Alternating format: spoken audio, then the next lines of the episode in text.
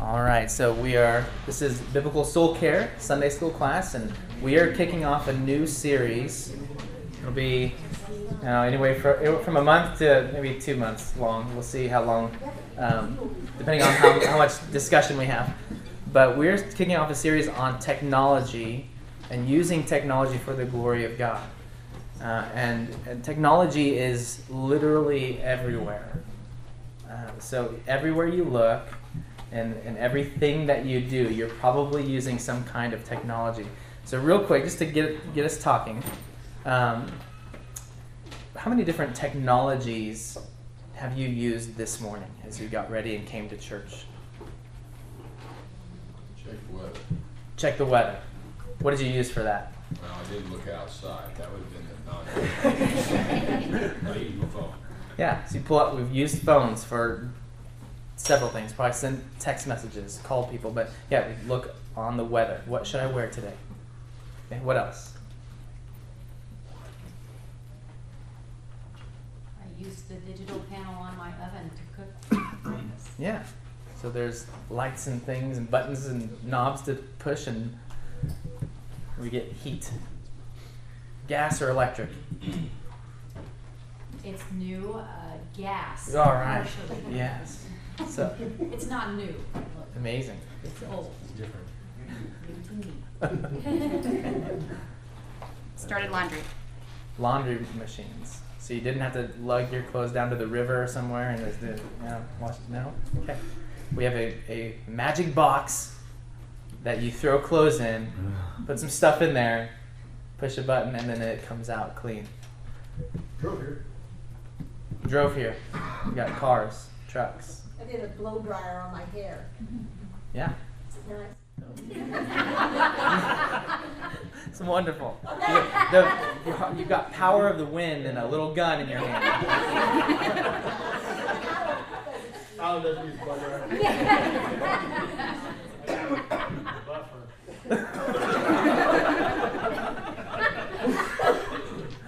Our coffee pot. Our coffee pot went on automatic pot. At five o'clock this morning. so. Yeah. And coffee. Our vacuums are going over here. Oh, Ooh, you've got the, the robots taking over. Okay, so the, yeah, the little vacuum that does it by itself. You don't have to push it around. Other things? electric toothbrush. Oh, electric toothbrush. Mm-hmm. I reset my clocks this week. Yeah, we've got, Actually watched two sermons this morning. okay. We got up early plenty of times. So So. watch yeah, on um, video so you can you Yeah, can on pull up some pastor minister from anywhere around the world and you can watch them preaching it's pretty cool yeah We have an old technology alarm clock. yeah alarm clocks snooze push those buttons no not yet so alarm clocks wake us up there are I mean, we could we could keep going for. I mean, so one technology, one uh, dictionary definition of technology is is right there in your notes. It's the application of scientific knowledge to solve practical problems. So in that sense, I have contacts on my eyes that solve a practical problem of me not being able to see real clear, especially as I'm driving. So these little things I put on my eyeball help me to do that. Um, several of you have glasses. We're all wearing uh, shoes today. Shoes, what practical problem are those solving? They're protecting our feet, keeping our feet warm, allow us to walk without our feet having issues and problems. The clothing we wear, the, types of materials and fabrics that are in it, that's technology solving a problem. Okay. So there are, and we could go on and on and on. We're sitting in chairs that were designed mm-hmm. to help us to sit and pay attention to something.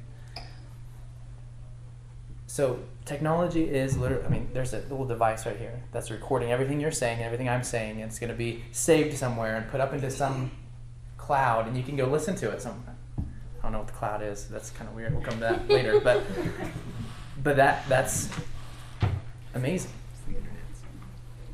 So is all technology good?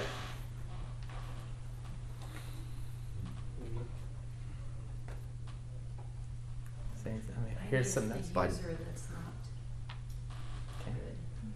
Give me some examples.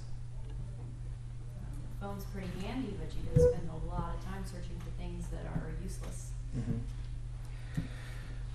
A knife is a tool, technology, and it is morally neutral.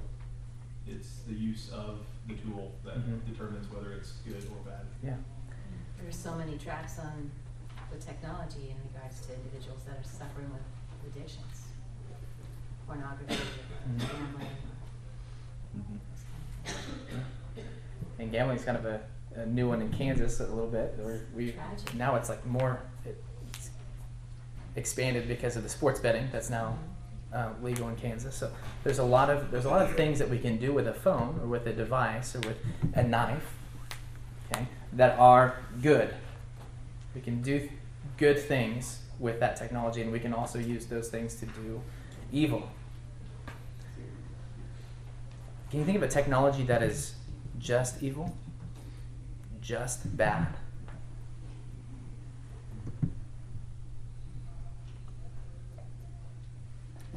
Go the extreme of atomic devices. Okay. They're specifically designed to neutra- neutralize what's deemed as a threat, but may not be a threat. Yeah. So yeah, that's a, that's a good point. So we've got um, atomic bombs. Okay. Biochemical weapons. So yeah, we, we can broad category of bombs, nuclear bombs, chemical weapons that are cause a lot of suffering. What is there a the interesting thing, and, and I was talking to my wife about this quite a bit over the last last night. We were discussing it. The technologies that bring about those things, the atomic bomb, chemical warfare, uh, a lot of that technology is actually good technology. So we can have a nuclear power plant that powers and gives electricity to, I mean, hopefully at some point a whole nation, you know, and has a lot cleaner and better for the environment, all that, all that good stuff. But that same technology can be used to destroy and kill millions of people.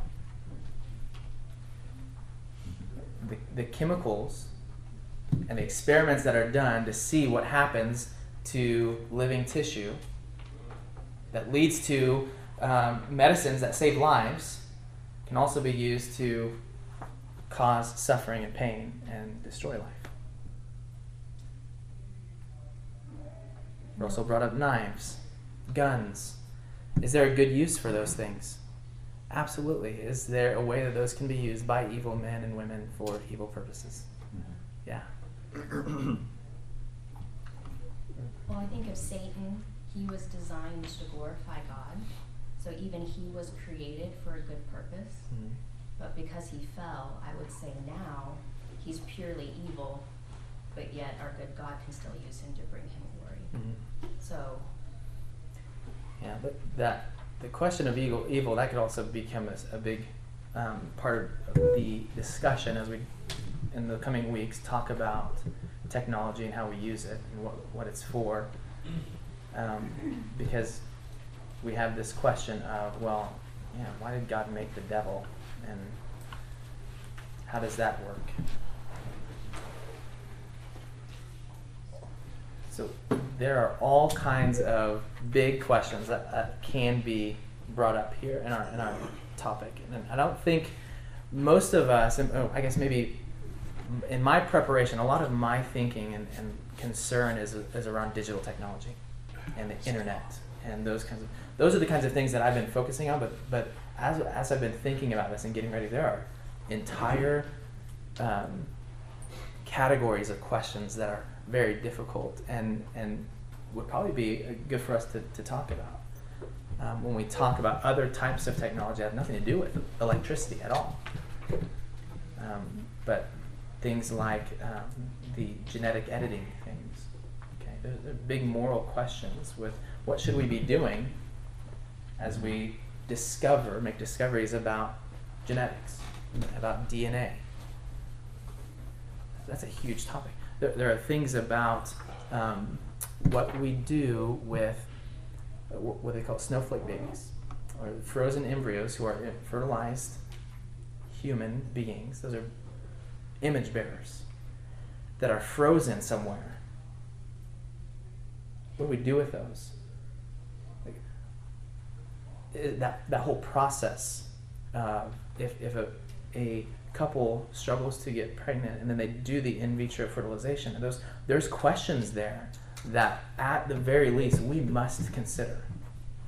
We have to start thinking about one of the one of the theme that comes up in, in some of these books that I've been reading to prepare is a lot of times we're just accepting technology and we're just, we're not thinking about what this technology is designed to do, how it's going to change me and change my life, what it says about God, what it says about my obligations to God, and we just we're just kind of taking it in. And a big obvious one, a cell phone would be one of those that that has completely changed the way that we live. And most of the most of the ways is not not good. There are some good ways, but there are a lot of bad ways that we've been affected, and we've just kind of taken in new technology unquestioningly. Okay, so part of part of what, we want to do in these next few weeks are ask some difficult questions about my use of technology, how I feel about technology, uh, what would God say about this technology and my use of this technology. Uh, am I submitting to God my use of my iPhone, my laptop, my tablet, my TV? So let's look at our objectives for today. The first one says we will observe biblical principles concerning human technology, discovery, and innovation. Pretty simple. Gonna, we want to look at some biblical principles that apply to that, that should inform how we think about innovation and new technologies. Secondly, we'll consider the wisdom and goodness of God as He guides and directs the innovation of man for His good purposes. Okay, so that's the goal. Those are the goals here. Part one is the foundation of technology. We want to think about, and, and last week I mentioned, we're going to talk about kind of a, a theology of technology, trying to figure out what, how technology plays uh, a role in Scripture as God reveals it. Um, and so if our goal is to think rightly about creation and technology, we'll have to start with a firm foundation of God's creation and biblical implications of God as the wise and first creator and innovator. We will then see how God has designed us as human beings to develop, discover, and create new technologies as an act of obedience to His will for us. So, in your mind, imagine for a moment you rewind somebody to a person 100 years ago. You could invent technology and go back 100 years, you're talking to somebody. What would amaze them about technology today and what might scare them? The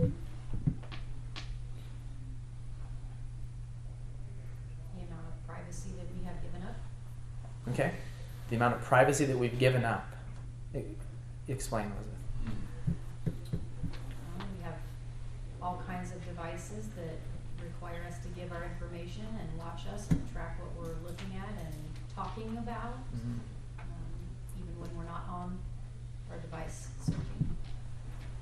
Okay. There's probably a whole database of information about what I like and don't like. hmm Yeah. There's there is a there's a profile of all of our data, all that we've purchased, all that we've visited, all that we've clicked on, stories we've read. There's a lot of that.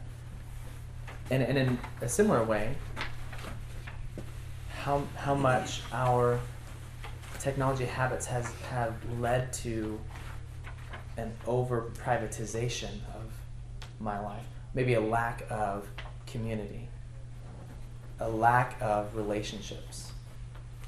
One of the one of the big. So that's kind of a, a both thing. So we we allow everybody to people that we don't know to track and figure out know a lot about us. At the same time, my relationships interpersonally with physical people, face to face, have been, I mean, culturally speaking, reduced drastically. What else might someone from 100 years ago, 1922? How dependent we rely on it? Oh, sorry. You go ahead. How dependent we are. Yeah, I already said the same thing. Yeah. Okay, how much we rely on it, how, how dependent we are on technology, and if, and if it just went away, what would we do? Yeah? Withdrawal. Withdrawal. With, withdrawal? Okay, yeah. How addictive it is, it can be. I think just the possibility of being able to communicate on video with someone on a whole different continent would just blow their minds. Yeah. Like as if you're face to face. And we're, we're talking about like just the cars that we have, the way that we can travel, the way that we can extend our voices and, and have a face to face, face to face, FaceTime conversation on a screen. And I can see somebody and hear them, and they're on the other side of the world. That would be amazing. Yeah. I think they'd be shocked at how, like, our youth can't I have a really hard time having conversations with people. I mean, over and over, we've been told by people, "Oh, your kid is so," you know, like they look me in the eye and we talk, and I'm like, "Dude, this isn't rocket science. Like, it's it's not that hard to have a conversation with a kid, but they, so many apparently don't know how to do it." Yeah, and that- back to a comment that we made made just a second ago. Is people have been become so um, in their own world to where face to face conversation is uncomfortable, and it's seen as as almost like an encroachment on. Like it's an inconvenience to have to talk to somebody. Um, and that's that's setting aside the possibility of like just social anxiety. Just, I'm just fearful of people because I care so much, especially our young people care so much what people think about me. It's paralyzing to, to a lot of kids. I think the change and definition of the family over the last hundred years has Mhm. been very detrimental. Mm-hmm.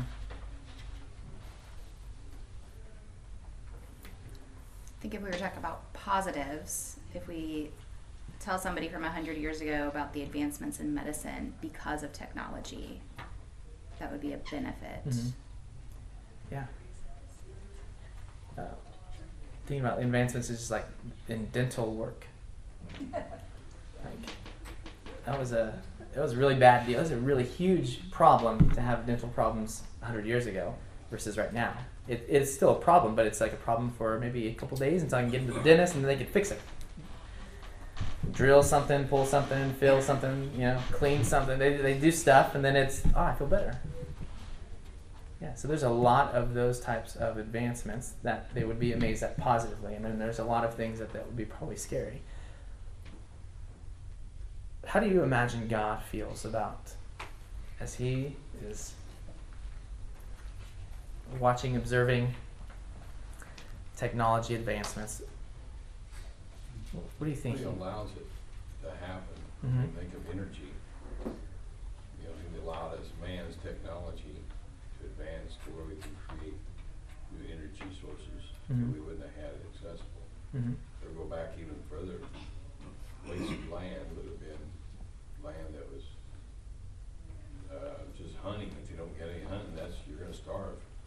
But by row crops and then from row crops, you man technology, dig, you know, the ground and get coal Mhm. you know, advancing man's technology enough for man to survive. I think he just, him sitting back and observing it, I think he's more allowed, Mhm. man technology advanced to allow man to survive more. Sure.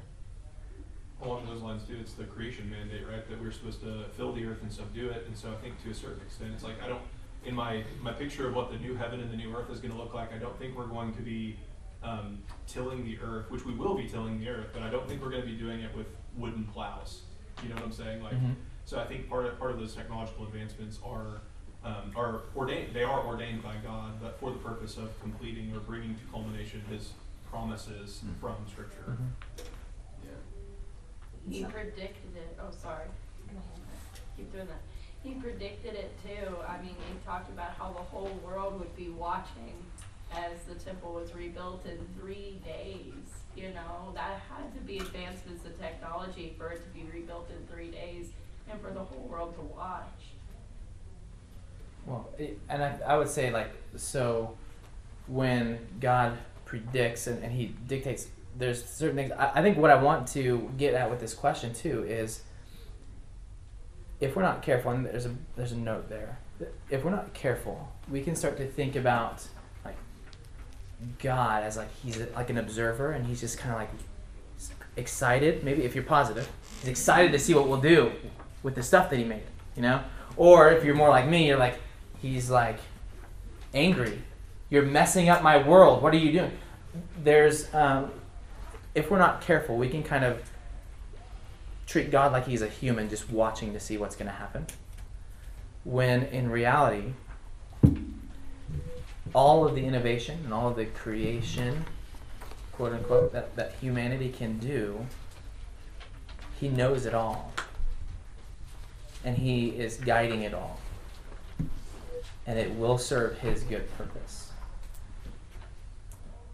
So as we as we think through this, God is the first. He, I mean, He creates. He is a creator. He innovates. He designs. And that, and, and we as image bearers, I'm going to show you where we're going. As image bearers, we have some of that as well. So, let's look at God as the creator. God is the creator of all things. Turn your Bibles real quick to Job 38. Yeah. Swipe in your Bibles. Yeah. Use your technology. By the way, this is technology too. I mean, this is. You think about what they had to do before in ancient times when uh, the priests would tell them scripture.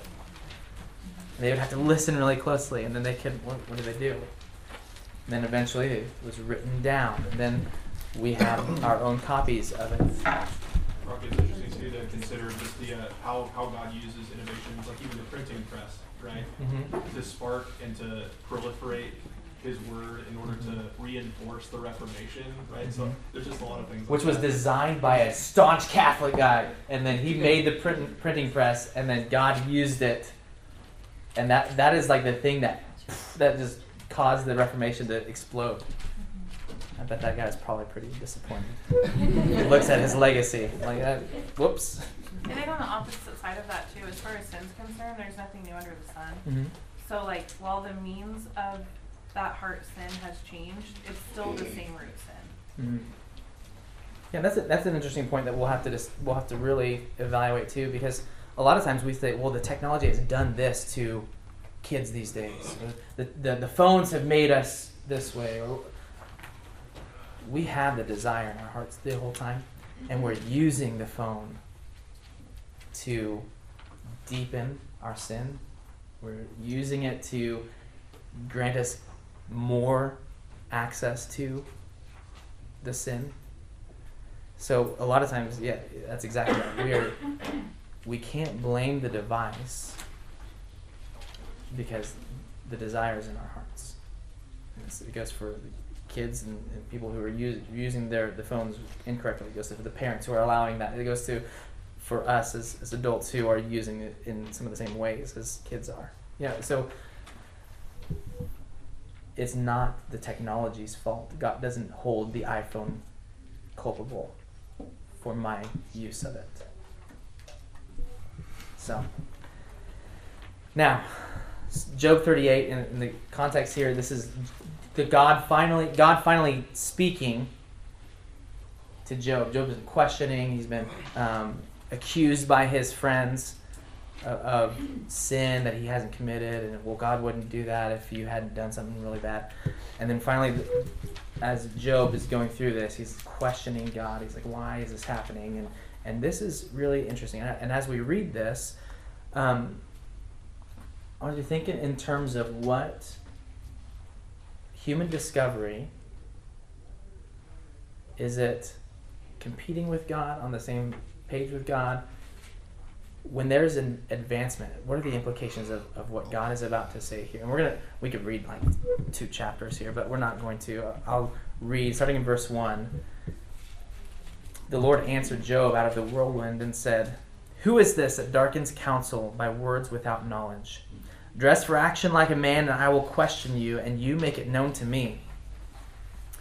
Verse 4 Where were you when I laid the foundation of the earth? Tell me if you have understanding. Who determined its measurements? Surely you know. Or who stretched the line upon it? On what were its bases sunk? Or who laid its cornerstone when the morning stars sang together and all the sons of God shouted for joy? Or who shut in the sea with doors when it burst out from the womb? When I made clouds its garment and thick darkness its swaddling band, and prescribed limits for it, and set bars and doors, and said, Thus shall thus far shall you come and no farther. And here shall your proud waves be stayed. Have you commanded the morning since your days began, and caused the dawn to know its place, that it might take hold of the skirts of the earth, and the wicked be shaken out of it? It is changed like clay under its seal, and its features stand out like a garment from the wicked. Uh, from the wicked, their light is withheld, and their uh, their uplifted arm is broken. Have you entered into the springs of the sea, or walked in the recesses of the deep? Have the gates of death been revealed to you, or have you seen the gates of deep darkness? Have you comprehended the expanse of the earth? Declare if you know all this. And goes on, look at verse 31. Can you bind the chains of the Pleiades, or loose the cords of Orion? Can you lead forth the Mazzaroth in their season, or can you guide the bear with its children? Do you know the ordinances of the heavens? Have you established their rule on the earth? Can you lift up your voice to the clouds, that a flood of waters may cover you? Can you send forth lightnings, that they may go and say to you, Here we are? Who has put wisdom in the inward parts, or given understanding to the mind? Who can number the clouds by wisdom? Or who can tilt the waterskins of the heavens when the dust runs into a mass and the clouds stick fast together? And he goes on and on and on along those lines. God is the creator. Everything that is possible, God knows. So he's not like this observer just anxious to see what's going to happen or or anything like that. So, but what what implications can you think of for human discovery after reading, thinking about God as the creator and the limiter of creation?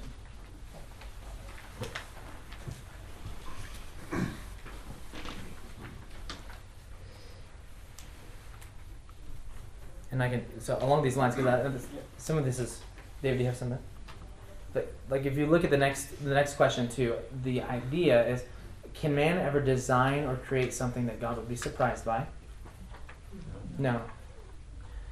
So, the there are limits on what we can create and what man can innovate.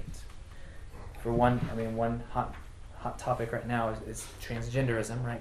will doctors ever be able to find a way to, to transition a person who believes their gender is different from what their biology is?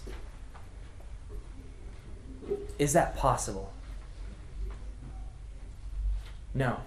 No, there will never be a way to do that. Why not? It's in their DNA on every single cell. It's in their DNA. God has put limits on that. God has defined things. When we create, when somebody, not me, when somebody made an airplane, okay, they, why can't we fly at warp speed? Can't we do like the Star Wars thing, you know, do a wormhole? Like,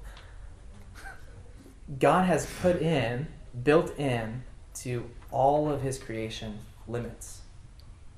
He is, he is the one who assigned all of matter their properties.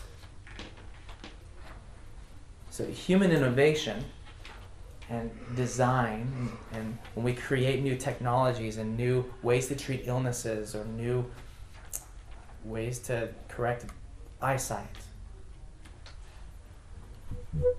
it will be because we have observed God's creation and we've learned from it. Okay? That that is one of those things that that it, it, it's really a, a good mind shift to stop thinking of um, people who design like Mark Zuckerberg or people who design these things like they're they're just like warring against God. Or they're no, they're doing things. Any innovator, any creator, anyone who is actually developing some technology, they're observing God's creation and they're taking what they learned from that to make something that will solve a, a problem. Okay? So, let's look at an example of God innovating. Look at in your notes there, Genesis 2, verse 18. Then the Lord God said, It is not good that man should be alone. I will make him a helper fit for him. Now out of the ground the Lord had formed every beast of the field and every bird of the heavens and brought them to the man to see what he would call them. And whatever the man called every living creature, that was its name. The man gave names to all livestock and to the birds of the heavens and every beast of the field. But for Adam there was not found a helper fit for him. So the Lord caused a deep sleep to fall upon the man, and while he slept, took one of his ribs and closed up its place with flesh. Question number seven What is the problem that God sees and states in verse 18? It's not good for man to be alone. It's not good for man to be alone. And this is before sin, right? So this is not like after the fall and now now Adam's broken and needs help. No. From the beginning, it is not good for Adam to be alone. What does he do about it? How does he go about solving that problem?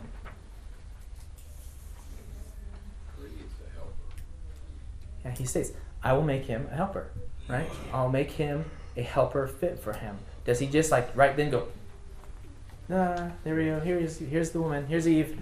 What does he do with Adam? He performs anesthesia. Mhm. First, Yeah, like the say, first surgeon, The yeah, first yeah. anesthesia yeah. Even before that, Creates animals. Creates other living things. hmm and what does he do with the other living things? Brings them to Adam. Brings them to Adam. And what is what is God doing there? By having Adam name all of these animals, he's he's noticing something. There's nothing else like me. There's I'm alone. We've got male and female of all of these animals. I'm naming them, and animal after animal. Nothing is suitable for me. So God God is showing Adam his need, and then he performs surgery. Right? He he lets him sleep, takes a rib out, forms Eve. So God is an innovator. God is the one who has a purpose. He does everything according to his plan to accomplish his goal. It was from the beginning that he knew that Adam would be in deep trouble if he was by himself. Right? It wouldn't be good. So he makes Eve. Let's look at Genesis 3 20, 21. The man and his wife, this is after the fall. The man and his wife, he called his wife's name Eve because she was the mother of all living. And the Lord God made for Adam and for his wife garments of skins and clothed them. What's the problem here? Required death. hmm So, in, so one of the problems is they they've sinned against God, and God had said that there's there's a death that needs to be paid. There's a sin debt, and so He helps solve that problem by doing what? Took an animal and took the skins off the animal to clothe them. Kills kills an animal, and He clothes them. What else is He also doing by giving them clothes? Giving them a covering of their sin. He's covering their shame. That so there's a problem when they had eaten the fruit. What was their first realization? Nakedness. They realized that they were naked, and then what did they do? They hid, and they decided to make coverings for themselves out of out of plants. But God solves that problem. And so, in a, in a practical sense, God gives them clothing to cover their shame.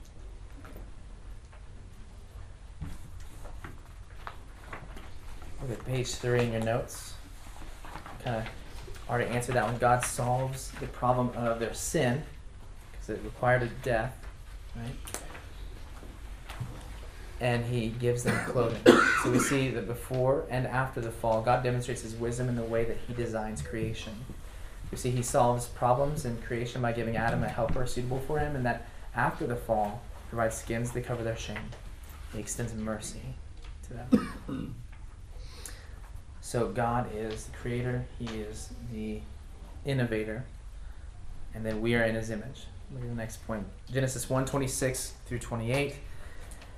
Then God said, Let us make man in our image, after our likeness, and let them have dominion over the fish of the sea, and over the birds of the heavens, and over the livestock, and over all, all the earth, and over every creeping thing that creeps on the earth.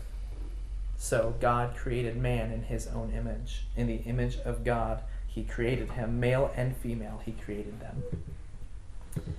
And God blessed them.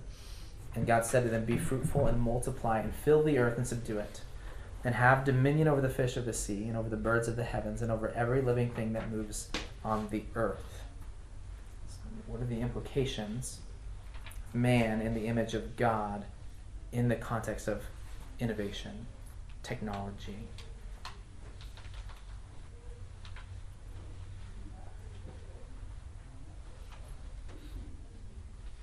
People are called to have dominion over creation, Mhm. and in order to do that, there needs to be some sort of innovation in us or ability to create in us in order to continue to have dominion and fill the earth and subdue it. Yeah. In order to obey God, we have to innovate.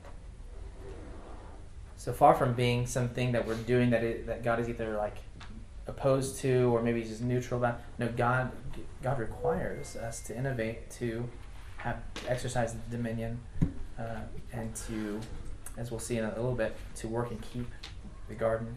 It's another thing that, that Adam was uh, and Eve were commanded to do. And even in a sense, um, we are a copy of something, we're not in and of ourselves a brand new, like we were to reflect Christ, um, God, to be the image of Him. Mm-hmm. So in our perfect state, we should, in a sense, look like God. So we're not something separate from God, something completely different.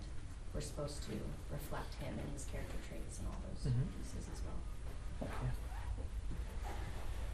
So, as God's image bearers, we're called to reflect His goodness and wisdom and authority on the earth. And as we read the following text, let's describe how we obey this mandate. Look at Genesis 2 8 and 9. And the Lord planted a garden in Eden in the east, and there he put the man whom he had formed. And out of the ground the Lord made to spring up every tree that is pleasant to the sight and good for food. The tree of life was in the midst of the garden, and the tree of knowledge of good and evil. So before we read the next one, what are what are we what do we see in verses eight and nine? How are we innovating?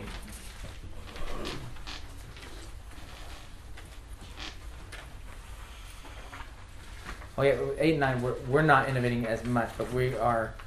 God is innovating, right? What God is, He's making these plants that can make food, right? And He has designed it to satisfy us and to, to give us energy and things like that. And then verse fifteen, this is where this is where we start to innovate. The Lord God took the man and put him in the garden of Eden to work it and keep it. And the Lord God commanded the man, saying, You may surely eat of every tree of the garden, but of every tree of the knowledge of good but of the tree of the knowledge of good and evil you shall not eat, for in the day that you eat of it you shall surely die.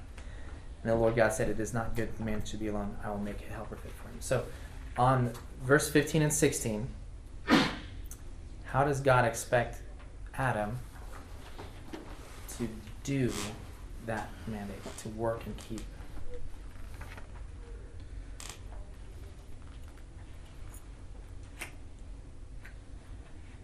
Some of you have, have gardening or farming um, backgrounds or knowledge.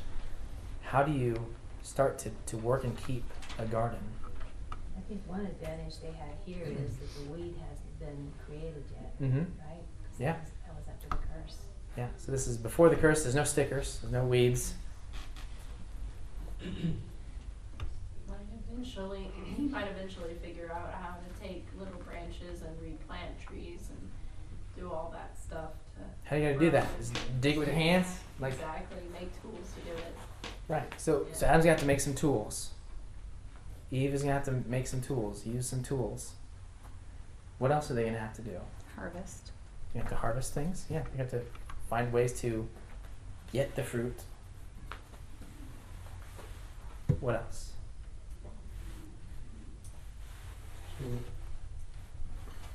As a storage. Okay, yeah. Storage of food.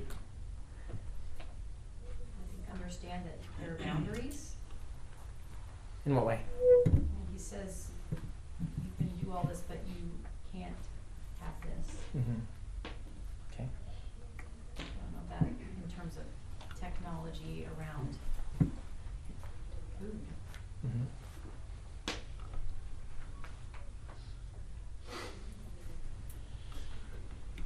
Can, if I've never had a garden, what do I need to do before I can start gardening? Google it. Google it. yeah, but no, yeah, Google. I could Google it. Why would I? What do I need to Google? How to prepare the soil. What do I? What do I do with the, the soil? Does it matter if like, what, do I need to know? Like I, got, I have a seed. Soil depth. Does that matter? Yeah. How much water does it need? I Just think if God's in it, and He supplied everything back then. Mm-hmm. A little easier in the Garden of Eden, I imagine. Yeah. Oh, yeah. I'm sure, I'm sure it was. But there, there's a process that I'm sure Adam and Eve, if we're just kind of imagine, okay, how does this work? Adam and Eve are gonna have to study this and watch things. They're probably gonna have to do some experiments. How does this particular plant grow? Is there a reason why it's here and not in this type of soil? What, is there a difference between the, the rate of growth and what I'm doing to it? How do I keep this? How do I work the ground? There, there are a lot of things that we take for granted now because either you, you already know how to garden or I just go to Walmart and, and get it and somebody else did it for me. But there's a lot of, of knowledge and innovation and studying and observing that has to happen before you can really have a successful garden. Okay? And not, you know, have the same tomato plant that the tomatoes are always cracking. I have no idea why it does. That does that's what it does in my garden. Now you'd think that I would Google it or talk to George or somebody and, and hey George, what's wrong with this? There's I'm doing something wrong, or the soil's wrong, or I'm watering too much, whatever the case is. But there's a lot of a lot of work that Adam had to do that I've never thought of before. Like just think, well, he's gonna work. He's just gonna walk around and point, and then the plant's gonna shoot a seed over there or something. I don't know what I thought was happening, but but Adam, as he's obeying God, as he's working and keeping, as he's exercising dominion over creation, he's having to design, use things, form tools, find ways to store food. Or maybe he just picks it up as he eats. I don't know. I don't know how that worked, but he's having to innovate, and that is a direct um, act of obedience to God in the innovation. That also develops a theology of work as well. That work in itself is not evil or wrong, and that we shouldn't complain about work. It's actually a good thing. Mm-hmm. Yeah. Work is good. Work is right. It's obedience when we work. So, going on to, well, we've got a little bit of time. Let's look at the next point here. Is God reveals knowledge to man. Does God leave it up to man to figure out how to work and keep the garden with, without any help? And the answer implied is, is implied no. Look at Isaiah 28, 23 through 29. Give ear and hear my voice. Give attention and hear my speech. Does he who plows for sowing plow continually? Does he continually open and harrow his ground?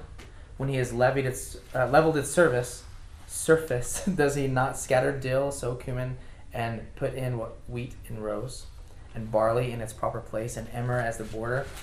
For he is rightly instructed; his God teaches him. Dill is not threshed with a threshing sledge, nor is a cartwheel rolled over cumin, but dill is beaten out with a stick, and cumin with a rod. Does one crush grain for bread? No, he does not thresh it forever. When he drives his cartwheel over it with his horses, does he not crush it? He does not crush it. This also comes from the Lord of hosts. He is wonderful in counsel and excellent in wisdom. What is God doing in that passage?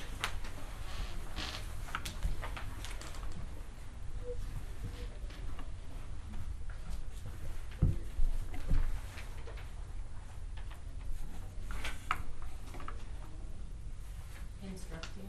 He's instructing. Now, what does it look like for God to instruct a farmer? audible voice. Don't put it there. Put it there. Don't keep plowing. Stop. That's enough. For Adam, it might have been. I mean, they walked in the garden Mhm. together, so. Yeah. Adam, yeah, he, he walked in the garden with God. But everyone else not so much. Yeah. So how does that work? Th- there is built into creation. God reveals things about Himself. So He, the reason that people are able to be successful farmers is because God teaches them how. Whether they want to admit that or not, many, most would not, would reject that statement. But where does that knowledge come from? It comes from God. God teaches. So that's, that's another way that God is guiding innovation. He's teaching farmers how to farm more efficiently and, and better. I was I forget what it was now, but there was there was a, a- a- an article that I was reading that was talking about how there's enough, I believe it was nitrogen, um, naturally occurring nitrogen to support a population on Earth of about three billion people, and we are over 7 billion now. How is that possible? Because God has helped farmers have develop ways and to grow more crops to support more people.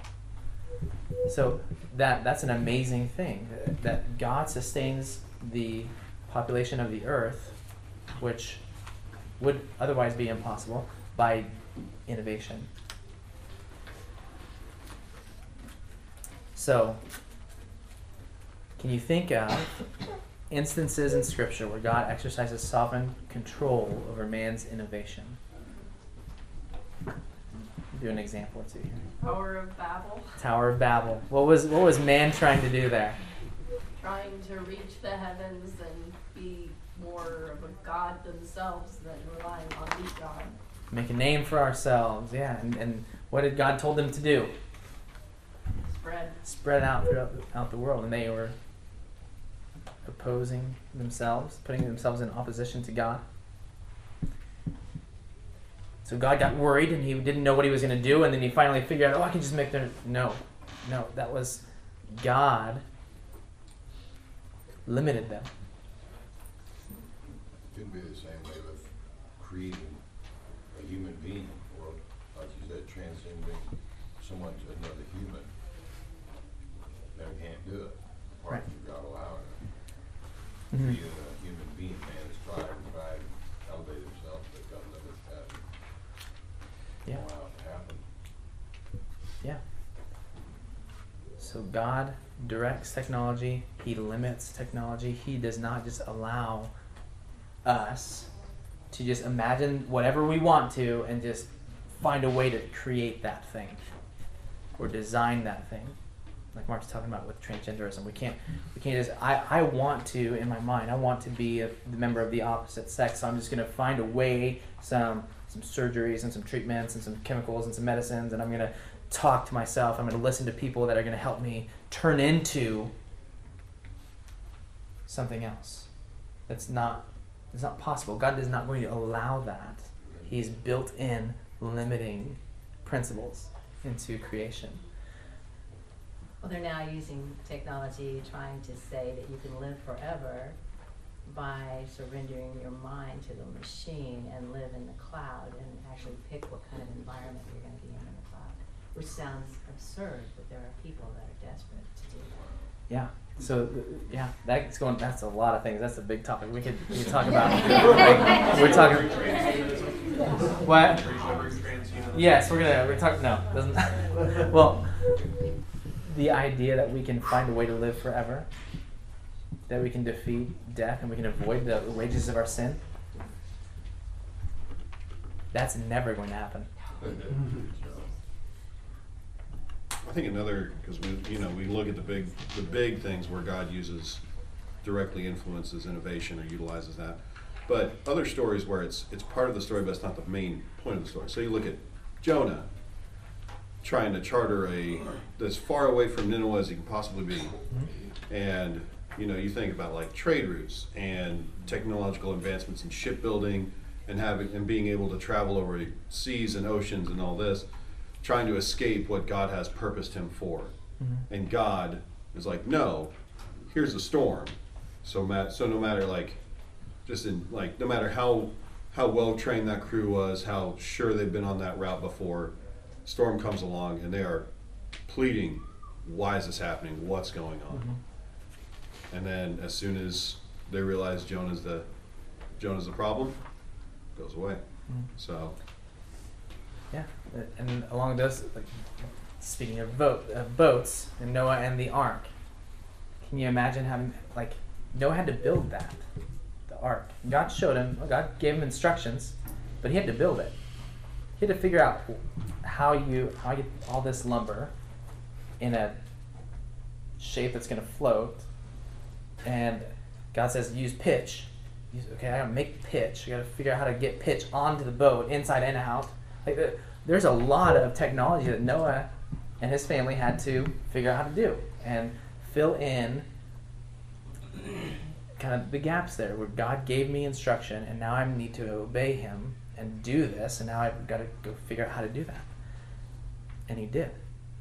So there's a lot of I mean think about how some of you have been to the Creation Museum. Um, I've not been there yet. I hope to go some at some point because it, it's a great example of how big that thing was. And, and if you don't have any cranes, how are you doing that? That's that's amazing. So Noah was able to do it though. He, he obeyed God. They his and his family must have been some brilliant, brilliant people. Um, I don't have the the text here, but uh, in in after Adam and Eve, and it's going through the genealogy, you've got descendants of Cain, who innovate. You have um, one of the one of his grandsons is the father of all uh, who work with metals. You have another one who does all of these instruments, and another one who does all of these things with livestock. That's innovation. And sometimes you wonder why didn't God just kill Cain? I mean, start over. Well, some of his descendants were going to innovate some things that God wanted made. And God helped them make it. Now we have music, and we have metal. Is just amazing things that God, in His wisdom and sovereignty, is guiding and directing all of that with people who are not believers. Cain's line is not the believing line. There are probably some that, that believe in Yahweh who worship Yahweh, but most of them are going to like their fathers. Okay, and so God does not just He's not just limited by I have to use Christians to make these things that are good.